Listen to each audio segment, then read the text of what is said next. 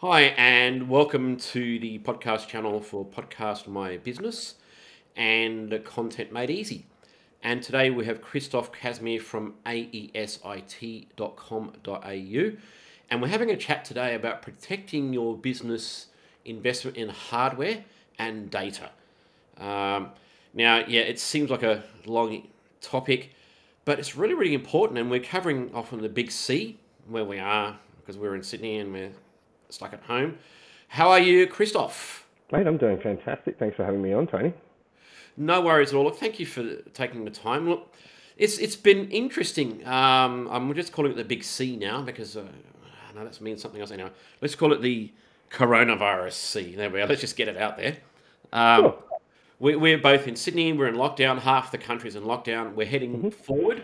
We're moving on. Um, we're getting past the panic and we're now into the I'm getting into the curiosity stage. I want to see what's going to happen next. Sure. And what's going to happen next is a hybrid model of people working it from home and from the office. Mm-hmm. We had the mad rush to get people to be able to work from home, and mm-hmm. now, so how do you, with technology, be being able to work from home and from the office going forward? Interesting point, and it's a good one. Um, thanks for raising it, Tony. So technology has enabled us to be more versatile, right? So if you think about it, we're very disparate in our workforce these days. You know, we used to be, everyone used to love coming to the office, the sociality of it, um, the security of it. All of that was wonderful. Now we're all sort of being asked to work from home for a period. Um, the future will definitely be nothing like the past, uh, and that's that's been written. You know, major tech companies have set that let's call it benchmark moving forward. Um, and you know we're going to see that hybrid model. You're absolutely right. It, it, could be a mix of you know two days in the office, three days in the office, so businesses get their assets uh, utilised. Um, but in the same light, it, it's because of that people are finding, you know, the commute, for example. You know, the, Dr. Adam Fraser refers to the ability to have a third space, right? So the commute from the office to home mm. gave that ability to separate you're a business frame of mind uh, and then to go home. And I think that's probably why we'll see that resurgence to people getting into the office. Um, and also, I mean, another thing is that we both have hot cars. And if we don't get to drive them to the office or meetings or whatever, then what's the point of having a hot car? This is true. This is true. And it's not like we can take them to the racetrack right now either. So, um, no. You know, it just is what it is, mate. Um, but in so doing, that's set a benchmark for many um, loopholes, let's call it, um, and security uh, loopholes especially, that we as users and corporate businesses need to be a bit more mindful of and considerate, um, especially now that we're working from home a hell of a lot, and it probably won't change in the dynamic very soon. Yeah, exactly. I mean, there's there's a whole range of risks. I mean, I'm just thinking of even data. Data is a huge business asset that businesses undervalue and underutilize. Mm-hmm. But if you've got a, a, sales database and your staff are working from home, it's so much easier for them to copy that data, utilize that data, and then go to a competitor with that data. So, how do you manage that sort of risk? Look, at the end of the day, if someone wants to be um, you know, corrupt as such, then the ability to do that is you can always do that, even from the office, Tony. You can screenshot. Mm. Let's be fair, you can take a camera out, no different to you being in the office as you would be at home. Um, you know, businesses are more likely to log data and activity now, so technology certainly enabled that. Um, and if you think of your business data asset, the the volatility of your data is probably the uh, is biggest paramount right now, not because the theft is coming from internally. In actual fact, 73% of theft doesn't actually occur internally, it occurs externally at the moment in Australia. Um, and that's where people's focuses needs to be. So from that perspective, you know, you, you've got to consider some pretty simple basics, both in education. So, you know, if you want, let's go through my top five tips in regards to being a little bit more security aware. Mm. Number one, to your point, it's all about education. So the ability to actually educate your staff on, you know, what to think, how to actually act, before, you know, think before you click, for example, right? Um, mm. You'll see this. have take, take a wild um, stab at it. How many text messages randomly have you copped over the last week that have you've got Next. no idea who they're from? Oh, look, I get a few every day. And as for emails, thankfully I've got a filter, and people need to be aware that you can get mm-hmm. filters for emails. But yeah, non-stop phone calls, emails, texts. Um, my favorite one at the moment is the recorded overseas voice from Australian Data Protection Agency or something, or the ATO. If you don't pay this bill, we're going to take you to court. I'm going, huh? So yeah, they try, but correct, correct, and that's the biggest thing. So first things first, education is ultimately the key to you know enabling staff to be able to be a bit more secure at home. Um, part of what you talked about, for example, around those data assets, you know, the cruciality of it, you know, businesses' data is, you know, it's now actually a line on your P&L. You're seeing it more and more. Insurers want to see it there. Banks want to understand it. Um, you know, it's becoming a, a, crucial part of business transaction and activity. So, guess what? That asset's so vital. It's so important that you need to have a proper data strategy and backup plan. Mm. Now, so what that what does that mean? Here's your second tip, right? Education one. Second, back it up. Consider a, uh, an alternative, what we call air gap service, where you actually don't have the same data stored in the same location. So for me to back up, for example, my data on my laptop, that's kind of like putting your keys next to the car outside and then hoping no one steals it, right? Mm. So the concept is having a cloud-based service or you know what we call an external third-party air-gapped service, being able to back your data up in the case that if you do happen to have your systems corrupted, your applications corrupted, that way you don't have that corruption follow you to your backup. 93% of all uh, hacks or cybersecurity threats can't be recovered without a proper data or backup strategy, as an example. Mm. So that's pretty much the first one that you would probably want to consider as an. It's a pretty simple task. You know, you can back up your mailbox for anywhere up to five dollars a month, unlimited, and know for the fact that your data is going to be sitting there um, outside of your laptop in the case that you have an event. So, right. Third, third one, part one, the education train. Ask the biggest problem we have in a disparate working environment is the inability for someone to just as simply pick up, well, no, walk up to your desk and ask. So, Tony, you've sent me this email saying that this invoice is due for this supplier, and it looks legitimate. It's in your tone of voice. It's got your email address at the top. All looks pretty legitimate, and so I guess I should consider it. Normally, if you're in the office environment, I would be able to just pick up the phone, my landline, or I'd just walk over to your desk and go, hey, Tony, what's this? Right? And it's the same as with the links that we're getting. You're getting a lot more email links asking you to click here. Um, you're getting a lot of text messages going, your voicemail is currently locked, click here. So first things first, if you're unaware or unsure, ask. That's probably the most important thing, right? Pick up the phone, give Tony a call, your accounts person, whoever the link is, and don't click on them because at the end of the day, if any, uh, let's call it reputable service, they'll send you the information not asking you to follow on from a link. So generally, you'll see this, Australia Post will say, your tracking number is tracking number XYZ. Please go to the Australia Post website and put this in. They won't give you the link. Have you seen that? Yeah, it's interesting. You used to be able to, I know I do that myself with emails on, on the computer.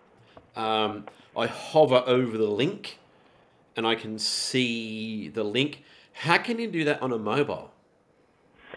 You can't effectively do that. You can copy it um, and therefore paste it into a note, for example, and that generally gives you the URL. But my honest suggestion is don't click on anything from a text mm. message.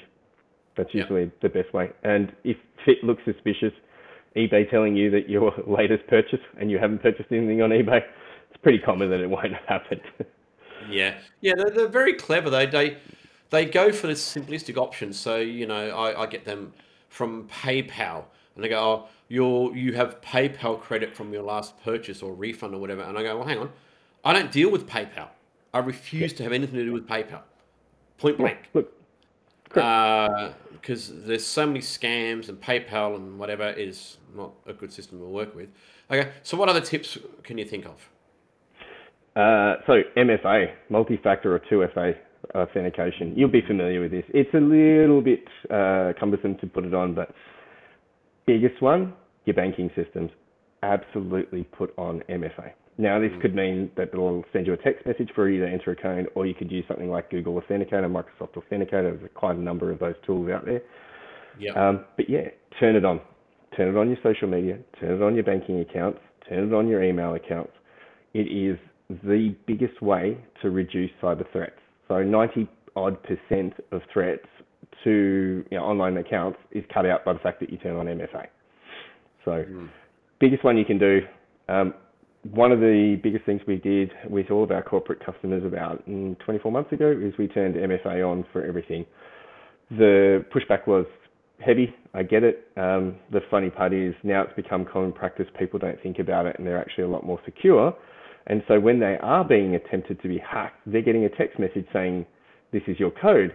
And now that these users are so aware, they can see that their accounts are attempting to be hacked. So they alert us as a security provider, and we already see half of these to know that the fact that their you know their accounts need to be monitored for that. So MFA, multi-factor authentication, turn it on. That's definitely Well, important. Even my Steam game account wants to have MFA.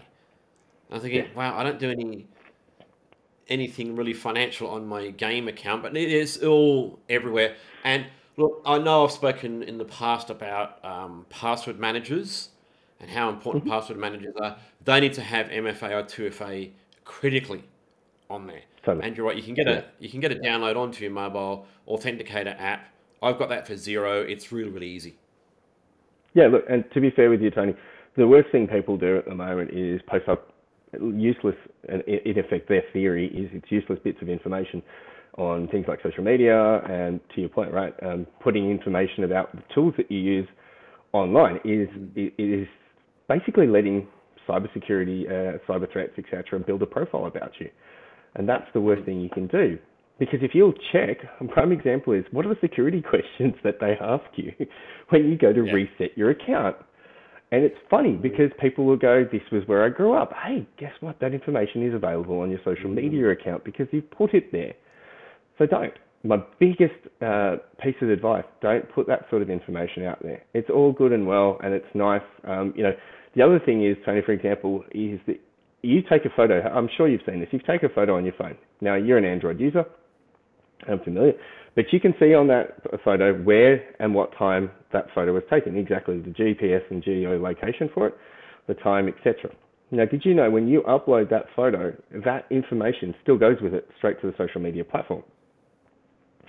So the social media providers have so much information about you because of the fact that you have geotagged the photo. So people are building profiles about it. So if mm. your ha- Facebook account can get hacked, that sort of information means that they can then build a profile about you. So moving on to the Now, next I. I, now that's interesting because I don't have location on for anything. Mhm. Nothing. Absolutely nothing. And also Yep. on my mobile, I don't because one, I know it, well, it used to use up battery power. I don't know if it still does. Um, Mm-hmm. But I just don't have location on for anything. Does it still transmit if you don't have location on? Yeah, GPS locates. So when you take a photo, GPS locates that on the device. It's just an inherent um, identifier within the actual uh, photo. So you'll see that in, you can see that on any of your photos that you do. So for example, if you open your apps, you scroll up and you'll be able to see the location where you took the photo. It's just geotagging. That's what it does. Wow. So it's The pretty pretty impressive stuff, but it's also scary. Um, so yes, absolutely, absolutely. But the other thing I suggest, um, and that's you know to your social media accounts, for example, or anything to do with online shopping. And so, prime example at the moment is we're shopping so much more online. Um, you know, lockdown, can't get to the shops, doing Woolworths shops, Coles shops, doing our clothes shops, whatever it is, right? We're using the same account on our email to use these online shopping account, services accounts as we do for our personal banking services accounts. So suddenly, one email account has access to a multitude of, of entry points. Now, you're going to, the majority of people use a similar password for all kinds of services. So if you're giving your data and information to a possible online shopping service, that could be compromised, but that information therefore can then be used to access your financial accounts because of the fact that it's tied by either a correlated password, but generally by the same email address. So my my top suggestion for, for users and, and for you know all above outside is set up an email account, a free one. You know you've got Hotmail, you've got Gmails, etc. For online shopping only. Anything you do, use an online email account. Don't use your business account. Do not use your work email address. Do not use your, your personal email address. Just set up a specific one. So, you know, whatever it is, Tony at hotmail.com or call it Tony Shopping something that That's you're very, I, very you, you clear about. Very clear. And then use a very different password because at that point, if that happens to be compromised, not a big deal. You shut down that service, that account, and it doesn't have ties to your other personal, you know, banking, etc., work, etc. The biggest problem is once people get through that sort of online shopping, they can then compromise your device, which has, can be a corporate device, to then continue that on to compromise the corporate data. So, mm. yeah, so that that's another top tip. Um, but of course, you know, everyone's sort of out there asking about software, even right? You know, what antivirus? So, you know, there are security services rather than just antivirus. Antivirus detects viruses, but it doesn't necessarily detect malware or phishing. So, you know, my consideration for that you, is. You mean like with worms down in the river, down in the sea? What do you mean by phishing? Phishing with a PH instead of an, an F there, Tony. Yeah, so if you think about phishing, it's it, what's the term's referred to where it looks like a legitimate email, but it actually has some compromised information behind it. So prime example, as we were talking before, I'll send you a, someone will pretend to send an email on my behalf to you saying, hey, Tony, thanks for doing this work. Here's my invoice. Please, could you pay this within the next seven days? That's what's mm. considered a phishing email. Mm. So antivirus software does not. A security platform software can, right? And so cyber threats and, and, criminals out there these days are being a bit more ingenious and actually starting to test them against the major brands. Mm. So that's partly what, you know, to be fair, it's hard to know where and how, but a decent brand and a well known brand will actually spend quite a considerable amount of money on updating their threat databases and being able to actually then patch if needed to be or update them. Mm. Mm, good. All right. Well, thanks very much for that, Christoph. I mean, we, wow, we flew through the time there. It's it's quite interesting how well we covered off a lot of different points. And just something I want to say to people is um, one of my personal bugbears and the browser. You use your browser on shopping, and it says, "Do you want to save this credit card?" Say mm. No. Do not save your credit card details in the browser. Yes, or anywhere, in fact. Yeah, yeah. It's like, no, okay. I know, yeah, okay. It's convenient, blah, blah, blah, blah. Don't do it. Because even if Correct. someone does hack in, if there's no credit card details stored anywhere, nothing they can do about it. So don't, especially totally. don't store it with a retailer. So if you've bought it from a shop somewhere, online shop, and they go, I'll save it for future reference. Don't do it. I don't. I don't even save the account. I, I don't. I always go in as guest. Yeah, look, it, it can be handy to have an account um, because the ability to have an account means you can track your, your shopping, for example. Mm, okay, well, that might be a topic for another time. There we Sounds go. like a plan. All right. It's Christoph, and that's Christoph from aesit.com.au. That's aseit.com.au. Yeah, see, there we go. C-A-S-E-I-T.com.au. Excellent. Thanks very much for your time. Thanks, Tony. Perfect timing because um,